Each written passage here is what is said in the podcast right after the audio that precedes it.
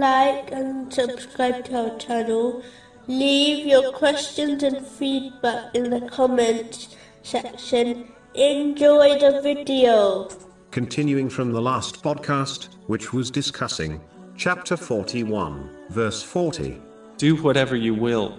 Indeed, he is seeing of what you do. Specifically, it was discussing the divine name, the seeing. In addition, this divine name encourages Muslims never to give up hope whenever they face a difficulty and believe no one is aware or even cares about it. Allah, the Exalted, undoubtedly hears and sees their distress and will respond at the time which is best for his servant. Chapter 40, verse 60. Call upon me, I will respond to you. A Muslim should act on this divine name by using these two senses in the way commanded by Allah, the Exalted, meaning, one should not observe unlawful and vain things, nor should they listen to unlawful and vain things. They should instead use them in obedience to Allah, the Exalted. This is achieved by acting on the narration found in Sahih Bukhari,